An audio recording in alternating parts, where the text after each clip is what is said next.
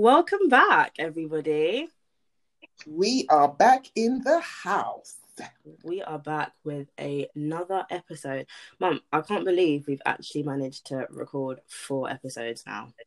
I know. Listen, it's just like I'm just loving the journey. Loving it, loving it, loving it. Yeah. So, for those that have just recently tuned in to our podcast Finding, this month we have been exploring finding health, and we've managed to touch on three things in regards to health so far. And we thought it was only right to touch on this subject as it's going to be our last, well, for the time being anyway, um, focusing on health. And today we are going to be talking about mental health. And we actually have a special guest on today's episode, someone who is probably one of my favorite people. And yeah, I'm going to just let her introduce herself.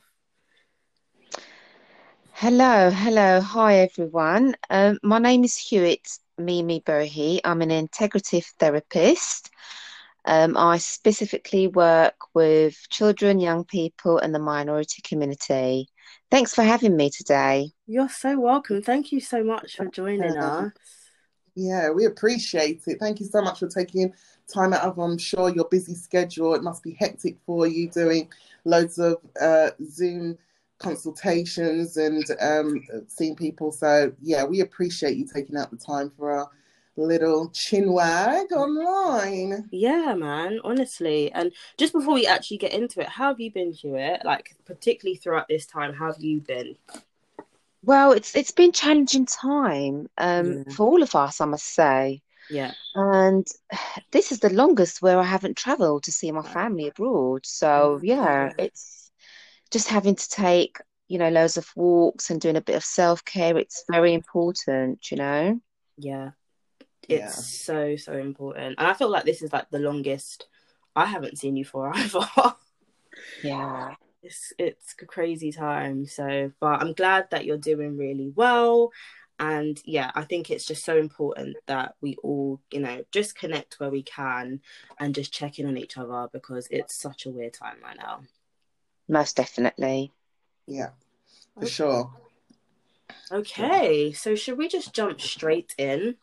Yeah, for me, this uh, subject today is really um, important Mm. because for me, I'm, I'm a bit of a mental health novice. I don't really understand. I suppose from my generation, um, it's kind of always been, yeah, we don't get it. Mm. Do you know what I mean? So for me, I'm going to get a lot of insight and um, and also some food for thought for me to walk away with for my own personal journey. So yeah, I'm really uh, looking forward to our subject today.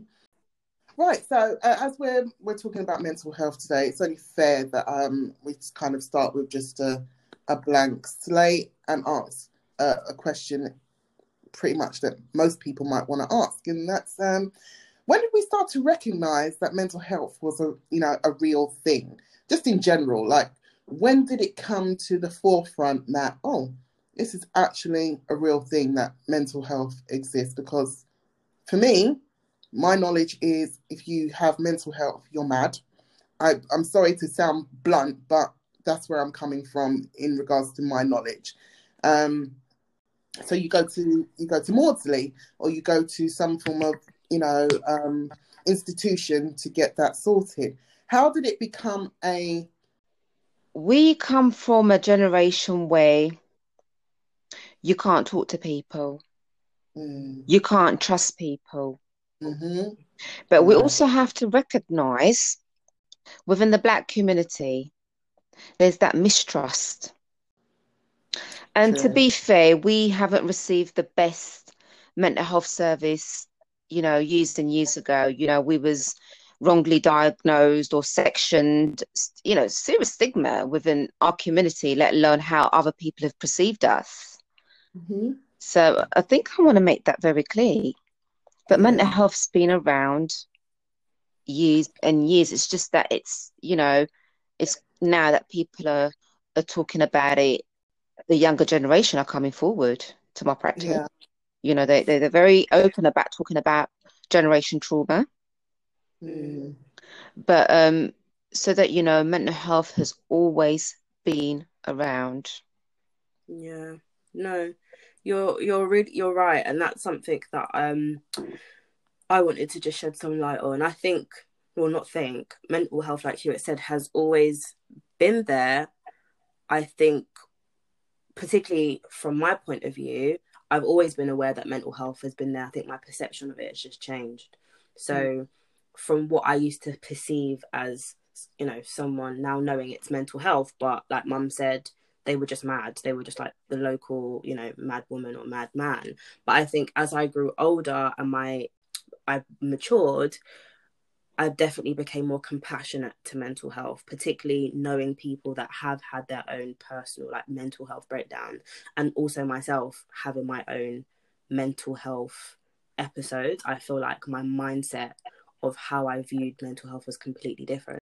I would say that also as well, the young um, generation, the millennials, have been an amplifier for um, for mental uh, health because you know, in regards to my generation, I'm I'm thinking back into the 80s and 90s and 2000s. I'm pretty much my sort of coherent generational memories. It was just literally cut and dry. Like if someone had a breakdown, they just had a breakdown. There was no sort of subdivision, subsection. There was there was no kind of kind of breakdown. It was just cut and dry. So for from a black cultured, you know, uh, background, it, it just did not, it didn't resonate to me.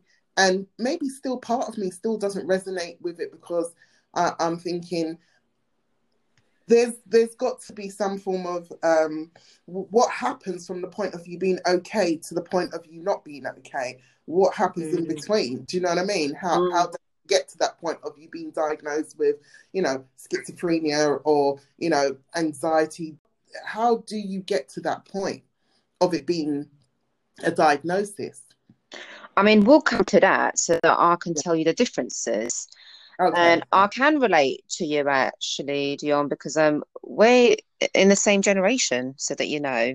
I mean, I would just like to say from my experience, you know, within the black community, there's always been a negative stigma, even till to date. Mm. Okay, surrounding mental health. Instead mm. of seeking professional help for conditions such as depression, anxiety, many in the community resorts to self-medication. Mm. Like, you know, the drugs and, and then the alcohol, you know, mm. or even isolation in mm. attempts to solve, you know, their own individual problems, thinking that you know I can do it on my own. I mean, this is an issue of masking pain in a a special, you know, prevalent amongst especially black men. Yeah. Mm-hmm. Yeah. And and I'm only saying this based on my own personal experience of working within our community. Yeah. And it's a repeated yeah. episode you know yes we're saying that a lot of the, the younger generation are coming to us but from my experience again a lot of it is the young female coming to my practice where are the boys where are the young men yeah mm.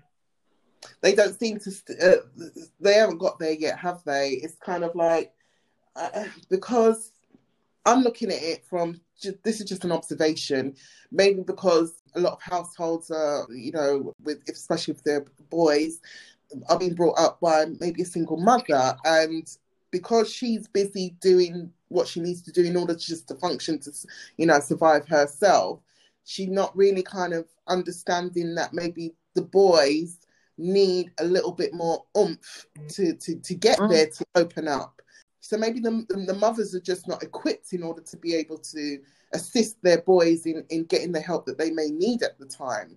Would you say that was a fair kind of um, point of view? Yeah, t- to some extent, but also, even if the father's around, I think we have to recognize that there's this, you know, wording or, or, or, or culture where we say men are not supposed to cry. Mm.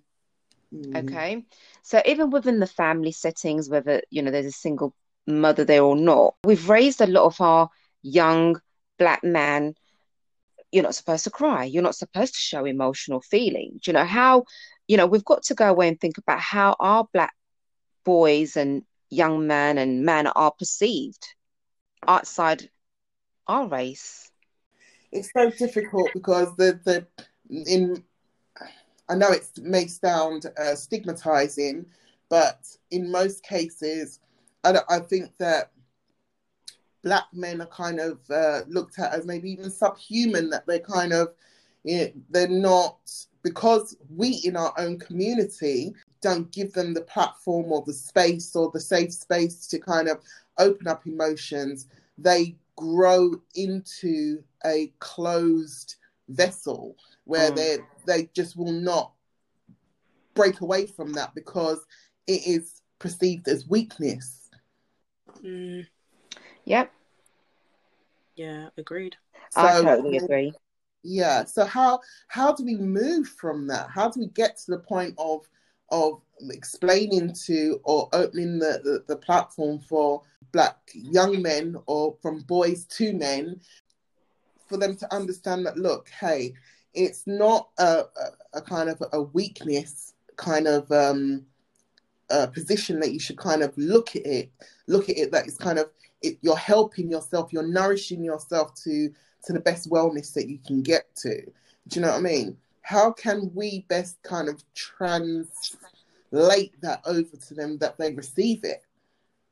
Well, I think in an ideal world, we would say it would be great if it starts in the household and also in their educational mm-hmm. surroundings. Mm-hmm. However, we have to bear in mind that particularly in my generation and maybe i don't know maybe i'm speaking out of turn here but in your generation it's like hurt it's kind of similar of like hurt people hurting people and children having children if they are legal guardians or their adults don't have the mental capacity in order to kind of have it together themselves they're not going to be able to give that information down to their offspring. Do you know what I mean? So in an ideal world, yes, that communication should be built from the parent to the child. But some of these parents are dysfunctional themselves or they have their own mental issues to be dealing with. So to be, you know, trying to give them the strategies they need as a child to cope and as men to be like, okay, like this is how the world is going to perceive you, but this is what you can do to strengthen yourself or protect yourself. You know that parent just may not have that those those tools or the ability to do that. But in an ideal world it would be great for schools to also have these conversations because you know parents can do the best that they can but children spend half of their young life in these educational systems so a lot more can be done within there but a lot of the time we don't have people that look like us within our mm. schools. So it's hard. Mm.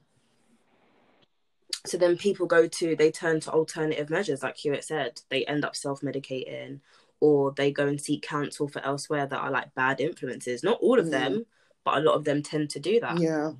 I, I think, um, you know, you're, you're right there, you know, um, but also we, we have to recognize that the numbers are going up within the black community in terms of diagnosis of mental illness.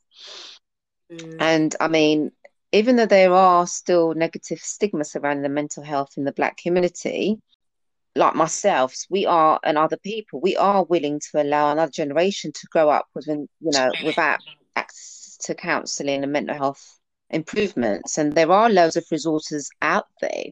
You know, I just think we also have to recognise that, you know, if you're living in a white country, because I remember going to school um, back in the days in Mitcham, and it was all mm. white people. Mm. There was there's only very handful of black people, and yeah. you just I knew I was made to feel different. I just didn't know it then.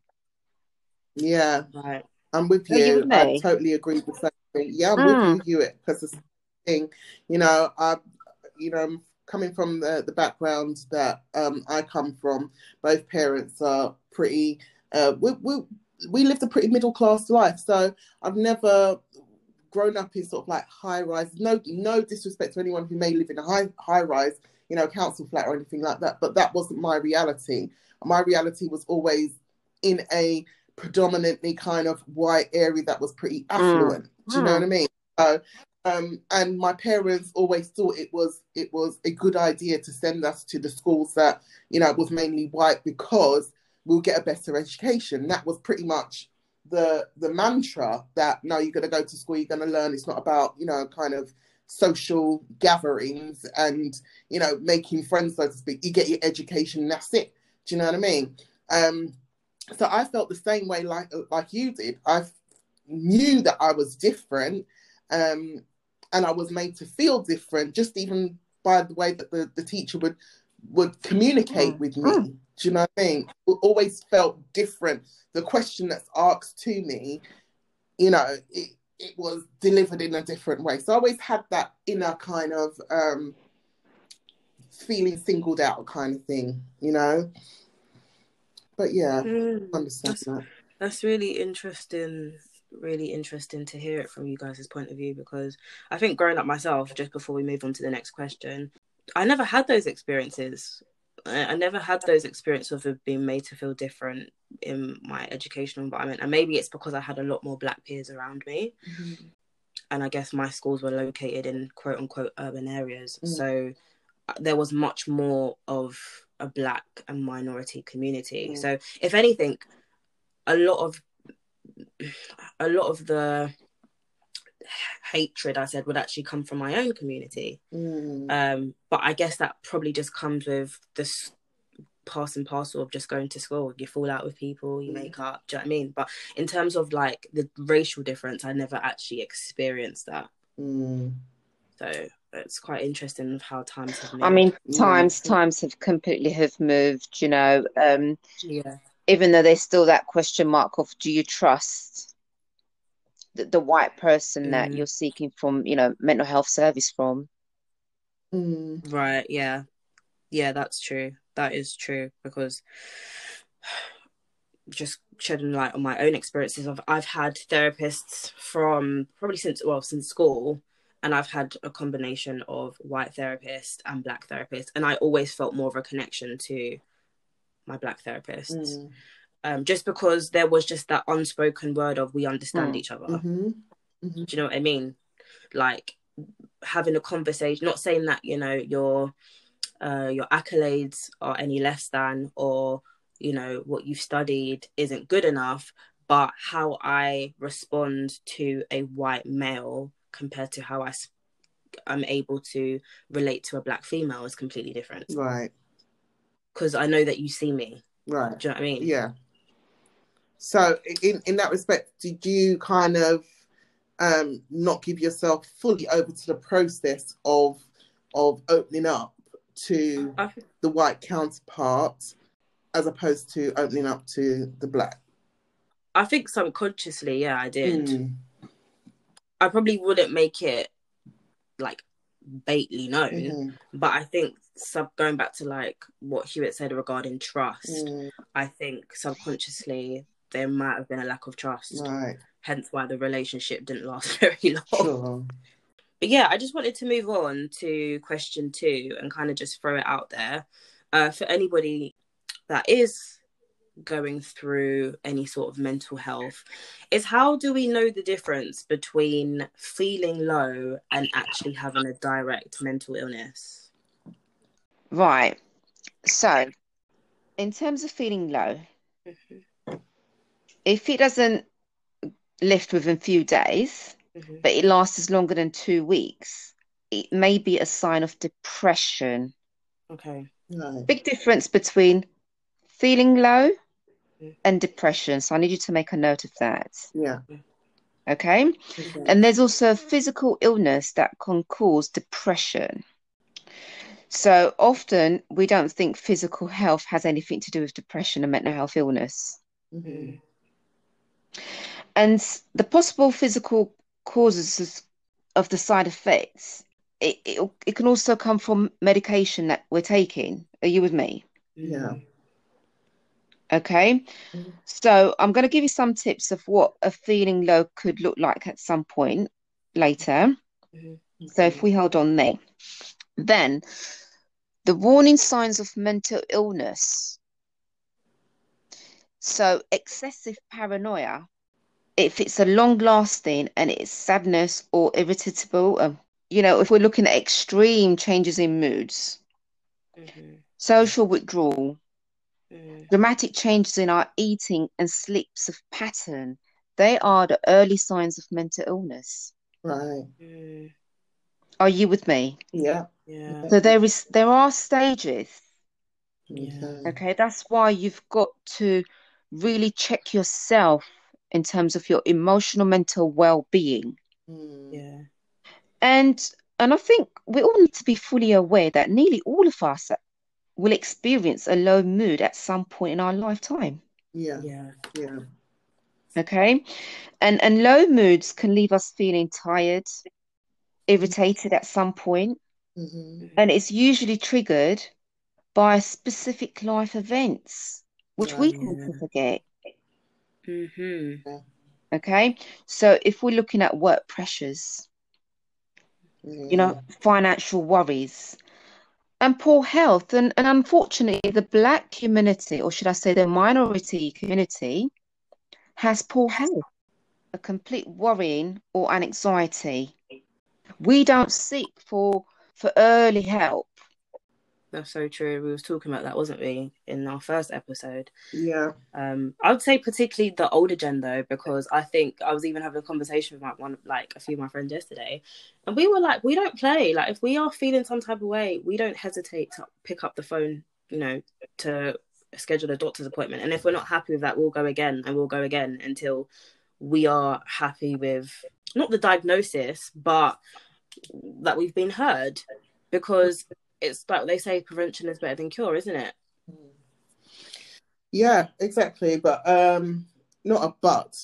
I totally understand that your your generation is, you know, a far cries away from our generation in regards to myself and Hewitt because uh, whereas, you know, feeling low is something that is pretty much rife in majority of, of people. Forget about it being black people's majority of people's daily life. You just got the stresses of life, whether you're you know, parents or you're not parents, but it's the job and this and that. Different circumstances trigger different things. However, for my generation, I think that we kind of look at it from we can just get on with it. We just need to get on with it. It's all about survival instincts Mm. and they just kick in. And if you got to go to work, it don't matter if you're feeling low, uh, if you're feeling blue, it don't matter what kind of multicolor you're feeling that day. That you put on your psychedelic jumper and you still go to work. You know what I mean? It's just Mm. you know, it's it's it's just one of those things. I would really like to get to the stage of it being acceptable in most um, uh, uh, black cultured households that even you know women and men my age would be a little bit more receptive. I'm telling, talking to myself even when I say that Mm. because I'm still of that mindset that I'm not paying the big big money to go and, and sit down and think about uh, and and chat my business to to to anybody. You know what I mean? I, I'm I'm still I recognize that I do need to have some because I've never really had any therapy throughout my my life with all the different things that may have happened to me. I've never really dealt with nothing. It all gets locked into that small little box in my brain and we move, as you young people would say. But I think that's I think that's the issue though, because you're almost normalizing the behavior, and then what happened is, as young adolescents, we pick up on that and we think, oh, it's normal to see our parents go through something and not deal with it and move, Mm, and then we adapt that that same behavioral pattern and take it into our adulthood. mm, So I think that when adults say, you know, do as I say, not as I do, it's quite hard because we do follow what we see. And if that's what we see in our households, then of course that's what we're going to take into our own personal lives, our own relationships, our own, you know, work situationships and things like that. So I think when you guys talk about in your generation when you felt low, but you kind of just kick into survival mode, mhm. Maybe some of you guys did you know experience things like depression at that time but you just did. didn't label you just didn't label it because from the conversations we've had in our family the way you know we talk about mental health it's like it's a joke Yeah. Sorry, like, I'm not trying to you I'm not gonna blast. no, you are putting you are putting me on blast, but still I'm gonna have to own it. You know what I mean? It's true. It's true. It is one of those it is one of those things that literally just turn around and I might I'll even crack a joke because you know you know me, Shay, like my humour is sometimes uh a That's your defense most mechanism. yeah. So in awkward positions, I'm still kind of cracking a laugh or a smile, which I can't, I can't help because it's just my makeup. But the subject is is it does touch me. It does, you know, it does get to me. But it's like I don't have, I don't have the the tools to be able to process it in the way that I'm supposed to process it because I'm so Right. used to just going into survival mode. And to be quite honest, that's that's always been the definition of a strong of a strong black woman. You know what I mean? You don't Right. no one don't no one can't see you break. No one can't, you know what I mean? Like our mantra in our household was like people you could be broke, but don't make anybody know say you're broke. You understand? Right. When you step out the house, make sure you have on your matching panty and your um and your bra. And all of those things are practical things to turn around and and and say to a, a child, but they're not really. You know, my parents weren't really about kind of nourishing like how you feeling and that, what's feelings. That's irrelevant. you know what I mean? Feelings are irrelevant. We don't know about communicating on a feeling level. It's like, have you done this? You cook the rice, you make sure the hoovering done, and do you know what I mean? So it's never been a case of there was a, a um an open forum to come and discuss that. Yeah, I think just jumping on from what Mum was saying, I think it's to do with you said something that was pretty key actually, it was that you don't have the you didn't have the tools. And I think that might be the issue. Going back to what Hewitt said in regards to what the signs are from being different what the difference is, sorry, from experience a low mood to actually having something that might be far greater than a low mood. And then having the tools to be able to deal with those signs. Mm. And I'm not saying that they may not have had it, but maybe if people that were around them were able to identify the signs a lot earlier, then maybe intervention could have been implemented more sooner. And then also at the same time, that some people might recognize the signs, you know. Some Mhm. people, you know, some older people may recognize the signs that they remember from their generation that their aunt or their uncle had a bit of a, you know, was a bit iffy, you know, didn't quite, people would tell me, say, wasn't quite there. And they don't want to talk about it. So they might recognize that, oh, that, that look, you know, those kind of symptoms there, or what she's displaying Uncle Rudolph might might have had those kind of traits.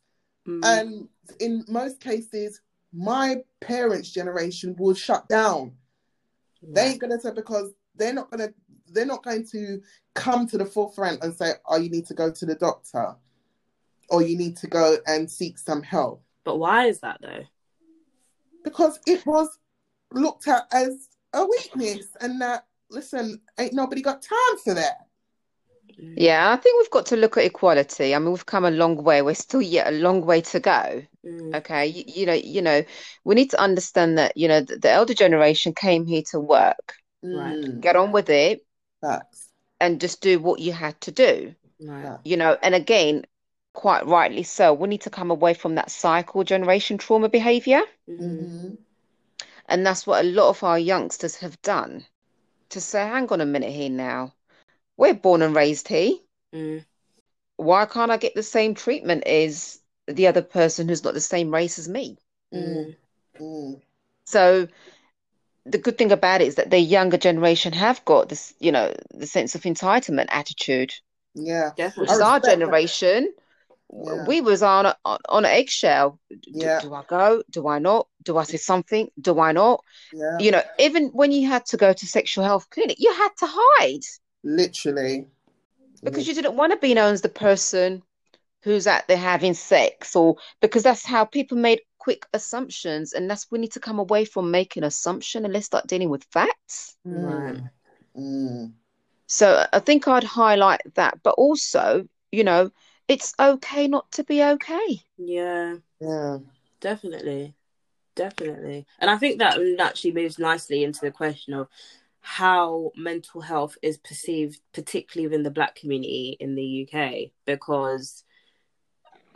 I mean, just personally, I think we've come on leaps and bounds in regards to raising awareness. More people are coming out, more people are talking about, you know, suffering with any mental health that they've gone through, um, particularly within our community. But I feel like that is more so in the young generation. And I feel like that has also been with the help of things like social media. Mm. I think we perceive mental health not as a weakness anymore. If anything, I think we look at it as a strength. But I know that that might not be the case in you guys' generation. I mean, I'm just having, I'm, I'm just thinking about this, okay, Mhm. as you're asking these questions, and what's going through my mind right now, you know, equality. Okay, things haven't been fair, you know, within our society. There's that big, massive trusting, untrusting. The race equality training remains unclear till today in terms of the legislations.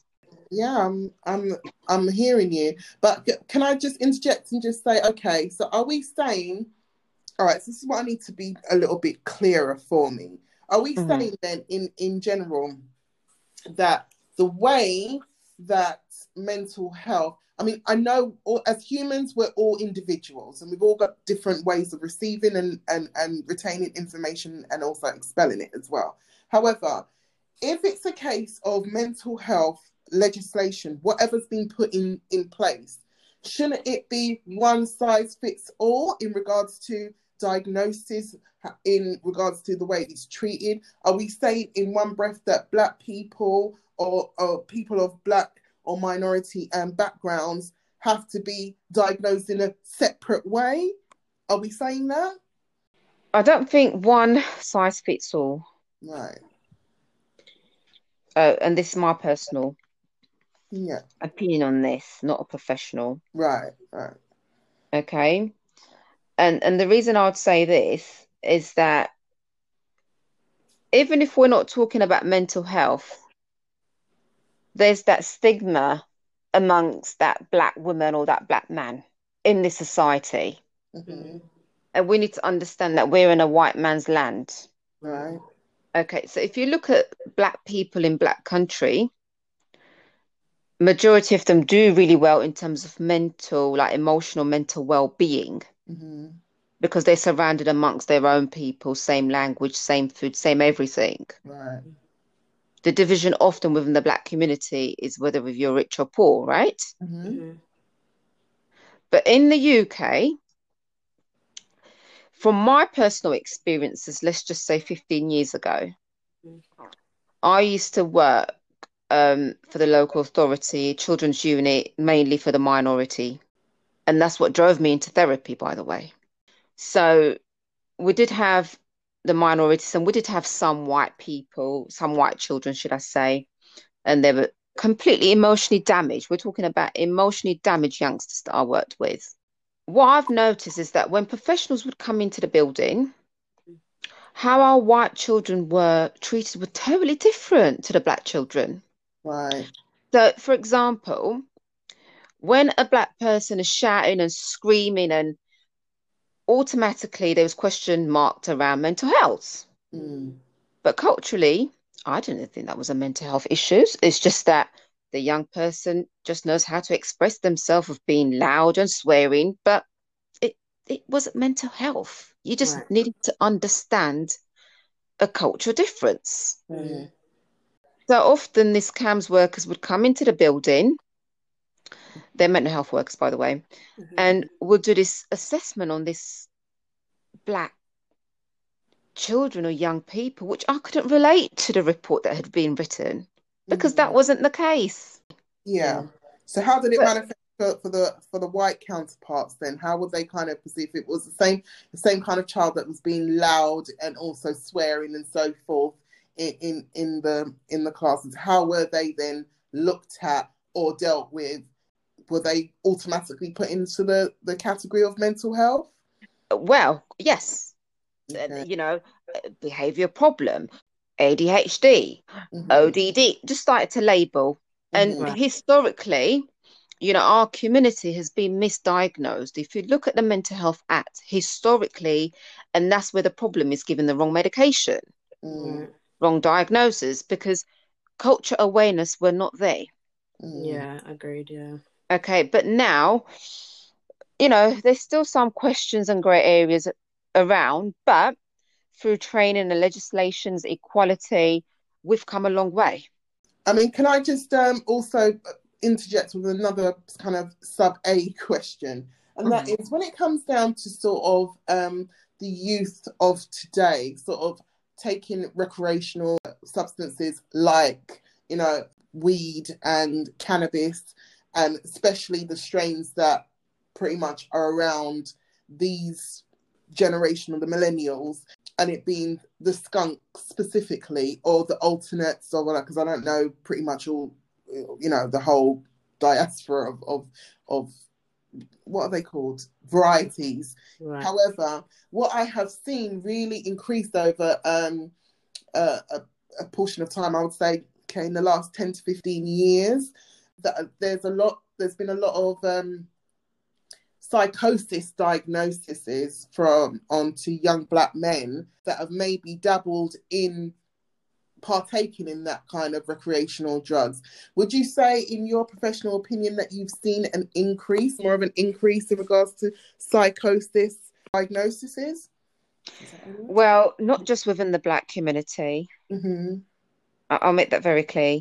Yeah, um, early early stage of psych- psychosis, yes, definitely. Mm-hmm. And I think what we need to understand is that um, it's just that some drugs may take more likely for you to get, you know, a mental illness, and it could also be, you know, it could make it harder for it to be treated. So we're not just looking at skunk within our younger generation, mm-hmm. Dion. I think I'll make that very clear to you. Yeah, we're looking at cocaine. Mm.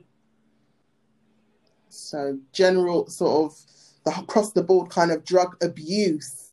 Yeah, cocaine is, inducing is inducing some form of psychosis in in the part of the generational partakers, millennials, and maybe even older. I don't know. Well, yeah, yeah. I mean, older ones, but they just tend to do it on a hush hush more likely sometimes. But you know the self medication it, it's the fact that you know it, it's a mixture it's a cocktail isn't it we're looking at some people are taking painkillers some people are taking you know the skunk the weed i can't even keep up with it as a professional and that's mm. the honest truth mm. you know but then again we also have to look at other young people how they deal with their own trauma and mm. and let's not mm. shy away from self-harming that's a mm. very common one yeah. yeah. Would you say that that is something that's predominantly um, a, female thing, or is it kind of equal equal? It's the equal equal. You know, some female may may go towards cutting themselves. Mm. Yeah. Uh, we're looking at people just literally banging their head against the wall, mm. crying out for help, but they just don't know how to. Some yeah. people are literally you know, just idolizing deaths, mm. suicidal attempts. Mm. We're looking at food, overeating or not eating. I mean, the list. And are these, are these are these all are those all classed as self harm? Well, yeah, it is. Mm. I mean, that's what you're doing, aren't you? Mm. mm that's interesting. I never looked at it like yeah. that. Yeah. It's a mental health issue, isn't it? And I just think that, you know, if we can recognize it and get early help, it's a definitely generally manageable thing. Mm. And it's okay to get diagnosed. Diagnosed doesn't mean that you are ill. Well, that was really interesting to hear that from um, your perspective, from personal and professional eyes. Uh, in regards to um, where you're at as, as a therapist now, what are your views on the Black community sort of seeking the help and support with dealing with the mental health. So, how what I mean in that question is because it might have interlinked with a few other questions that we've asked. We might have jumped into it somewhere else. But in regards regards to the point of okay, so in layman's terms, you've woken up today, you're not feeling too great, you're feeling under the weather, you know, it's pretty much lasted the whole week, and you just cannot get from underneath this funk. Yeah. Is it a case of you pick up the phone or you go on the internet and you just start sort of googling and you know calling up your doctor and all of that? Or do you give it that two weeks um and then sort of you know go go on a journey of reaching out for help? In the black community how especially coming from you know if you're uh, from a background that doesn't bode too well with reaching out for help how do you get that help? How do you get that acceptance to get that help then there, there are different ways of getting help. So it's down to individuals and it's what works right. for individuals okay? Mhm. it's okay to wake up and feel totally crap that's what we've been doing throughout the pandemic. Yeah. Mm. okay? And but say get up shower make your bed up listen to music you know try and shake it off. Mhm. meditation a friend or to your loved ones or to someone who you share your own personal thoughts and experiences. Mhm. okay? Mm. go for a walk. You know ask yourself when was the last time i had a good meal? When was the last time i had Mm. water or a cup of tea? Mhm. self-care. So we're bringing it back to self-care. And again i teach a lot of my clients how to take care of themselves. Yeah. Mm. okay? That's really, really important but that the, the, even that in itself self-care people a lot of people don't even really know what self-care is about. Do you know what i mean? Yeah other than just wash your face brush your teeth and you know all your bits and pieces in your shower and whatever that's pretty much to some people what self-care is. But I think before it's going on to going beyond an issue where you may need to seek external support, I think it's about celebrating the small wins, particularly in a time like this. Mm. So, like for example, we're now in our third national lockdown, and it's not been easy globally for everyone. But I think those days where you do feel crap, I think just getting out of bed, making your bed, and having a shower, those are wins. Particularly if you were in that bed and you were thinking, I don't want to get up today. Like I just don't want to get up today. I don't want to interact with the the outside world. Mm. I think it's about you know us not just looking at self-care as going to get your nails done or going to buy trainers or whatever it's actually normalizing that self-care starts with the most smallest things around you That's they see Hiwet. That there you go. Like you know, she she's far further on than I am when it comes down to the thoughts of um, self care. Because even to this day, I'm looking at what she said about the the small wins. I'm looking at well, that's my triumph for the day. brilliant That's my triumph for the day. Literally, just to get up, make the bed, you know, and make something to eat or, or and get dressed. You see, right Right. now, I'm rocking the bonnet. Mm, mm. I'm rocking the bonnet, and I'm just like, oh, do I need to really come out the bonnet today?" Do you see what I mean? Like, how do you Right. push yourself to kind of want to do this self care if you're in a low state? I just think that you you have to continue talking to yourself, and it's okay, all right, and it's okay not to be okay, as I said earlier. Mm, There's days Mm. when I think I'm not coming out my bed, mm, and why Mm. should I if I haven't got nothing to do? You know, but however, it, it's okay to talk about your feelings mhm, and talking Yeah. about how, you know, you feel can help you stay in a good mental health yeah, and Yeah. and deal with times when you're feeling a bit troubled. It's okay, you know? Mm. And I think we need to come away from putting too much pressure on ourselves because we're very competitive, aren't we?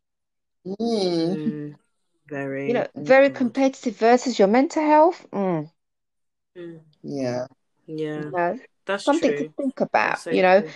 It's okay to keep active, to eat well, drink sensibly, you know, keep in touch with the world and ask for help. Take a break. Do something you're very good at for a change. So, what about once somebody has, you know, done the whole self talk, done the things that they've done to celebrate the small wins, when we feel like, no, this is something that's actually impacting my life every day and it's actually affecting everyday activities. What steps would you recommend for someone to seek help outside of themselves or outside of their family right. or friendship group? It's always okay to contact your GP. There are free lines out there that you can get, you know, emotional support if it's mm-hmm. emergency, you know, the crisis line and so on. Okay. But mm-hmm. early mm-hmm. stages could be the fact that having to talk to your doctor, your GP, and saying, actually, this is how I'm feeling right now. Mm-hmm. You know, mm-hmm. or you can call up for, you know, therapist, you know, go online, look for mm. registered, licensed therapist that you can choose from the tools are out there now than ever. Yeah. Mm. Yeah. Yeah. That's true. And I think that kind of brings it to my personal journey. Like I've had the experience of having private and NHS, and I'm not knocking the NHS because I feel like as a whole they've done that they're doing that the best that they can. But I think those that are suffering with mental health or maybe not label it as mental health knowing that they've just got an issue i think it's hard going through nhs because you've just got to wait so long and it's like i think that might be a deterrent of why people don't go and seek go and seek help because they think by the time i need it things could look really bleak for me i've got to be on a waiting list for all six to nine months in order to just get an assessment of somebody you know and it's like yeah I, I think that was a thing for me where it was just like I know that I have an issue mm-hmm. right now, and I know that it's it's impacting on my everyday activity and how I'm doing things and how I view myself and how I view people around me. I was just lucky enough to be in a position where I could afford private mm-hmm. support, mm-hmm. but not everyone's fortunate yeah. for that. Not everyone has the capability of paying. And it private. is also very downheartening, like what you said. Like if you you're you're in a state of dis- despair inside of yourself and you're reaching out for help, but you get told, okay, you know, you're going to waiting list and someone contacts you in six weeks' time or whatever, just to get the first initial conversation. That is, it's kind of demotivating. You know, it kind of makes mm. you. I, I'm assuming most people that are reaching out for that kind of support, it's like, well, it's a dead end. You know what I mean? I, yeah. I, I've reached out, but I've been told I got to wait six weeks six weeks. I don't even know if I can hold on for six weeks. How how do you deal with that kind of situation there, um, Hiwet? Yeah, and, and and thanks for asking this. I mean, I, I, I do private practice, so that you know, and NHS it's the funding, isn't it? Mm. You know, mm. but there are a lot of charitable organisation or free lines that you can contact. You know, just the, for the here and now moment. Mm. Mm, okay, the here and now moment, meaning, you know, you have every right to contact crisis team within your borough. You know, and if things gets really out of hand and you know it's out of control and you need the help, you can actually walk into A and E and mm. ask, you know, to be seen by a mental health team. But uh, most of the time, black people don't go through that angle because you know they've got this at the back of their mind they're not going to be assessed properly they're not going to get fair assessment and they could get diagnosed and that's where the you know again the trust issues questioned from my experience mm. yeah and i and i just think that you know if if we're in a position to afford therapy it, it's it's good just just to prioritize emotional mental well-being than that design a pair of jeans or shoes mm, mm. because it's it is a long term yeah. investment when you're going into counseling process yeah you know, you're able to learn you're you know you're able to feel and mm. express and manage the range of positive and negative emotions mm. in a professional settings yeah you know the ability to form and maintain good relationship with yourself and others and but mainly it's the ability to cope and manage changes and uncertainty that we have in this stressful life. Yeah, facts, mm. facts, and and the mere fact that once you make that decision that you kind of are accepting that you there is not there's something that's not quite okay with yourself because you're not feeling like yourself and you accept that and reach out for the help it may not be a smooth sailing road initially, but you are on the road to recovery by reaching out for the help. Would you agree? Yeah. Yeah. Most definitely. And I think it all starts with the mind. Mm. You know, let's be mindful. It's it's the mind and the thought process. You know, if you wake up feeling crap, and that's what you're processing in, you know, in your thoughts, hmm your feelings will be totally crap, and the actions for the day would be utterly negative and crap. Mm. But it's- so it's Mm. knowing how to work with the mind and the thought process. It matters to what you're processing for your thoughts, whether it's negative or positive. And we've got the choice. It's just knowing how to do it. Um, just a sort of another question that I wanted to ask quickly. Um, Hiwet, you'd be uh, aware of Samaritans, but Samaritans always, to me, was a organization that just dealt with purely people who were suicidal. Is Samaritans has it grown from that point of just sort of like people that are suicidal, or is it a case of they're there to just hear you out and listen as an immediate resource for somebody who's in a very low state of, you know, despair, really. I mean, they've come a long way. Mm, And often, if you decide to contact that particular organization and they don't have the tools to help you, they're more likely to signpost you to another organization. right. Are Mhm. you with me? So Right. different organization may specialize in for different types of, you know, issues or mental health. Sometimes they do have, you know, the crisis team are fantastic. Each borough has a crisis team, and you Mhm. can actually talk to them and, and explain to them what you're going through, and they're able to ask you questions and make their own assessment, then advise Mhm. you on what to do. Right. Okay. Okay. And then, um, you know, you've got different types of organization. You know, you just have to go online to see what's available within your location. What's the find from this conversation? What have we taken away that we can either continue to encourage ourselves or those around us in regards to mental health and yeah, just Well, I'm to spin it back around on you because I remember you was. It was like, Mom, you always try to take my answers. And I was like, well, you asked me the question first, girl. Okay, so Yeah. for me, I think from what I've taken away from this is first and foremost, like Hiwet said, it's okay to not feel okay. I think normalizing that we are not perfect and that we are going to have days where we're going to feel rubbish, it's okay.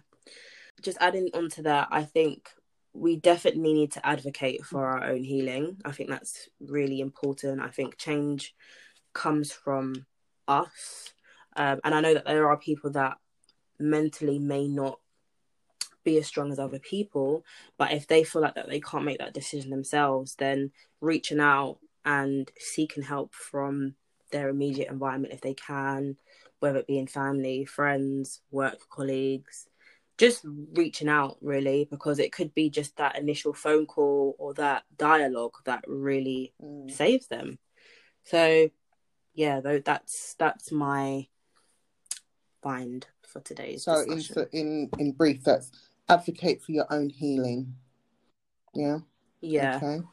Is it? Is it? Go ahead, Hiwet. What would be your find on this episode? Gosh, I mean, yeah, that, that one was a quite a powerful one, finding Mhm. Shay. I would say for me that you're not alone. Mm, that's Mm. lovely. Yeah, you're not alone, and it's okay not to be okay. For me, I would say that clarity. I'm a little bit more Mm. clearer on the the actual steps from being okay to not be not okay to to to being at a point of okay, I have an issue. I'm recognizing that I have it. There's a little bit more clarity because it was a bit foggy for me. And like I said, I'm from the Mm. 40 somethings going into nearly the 50.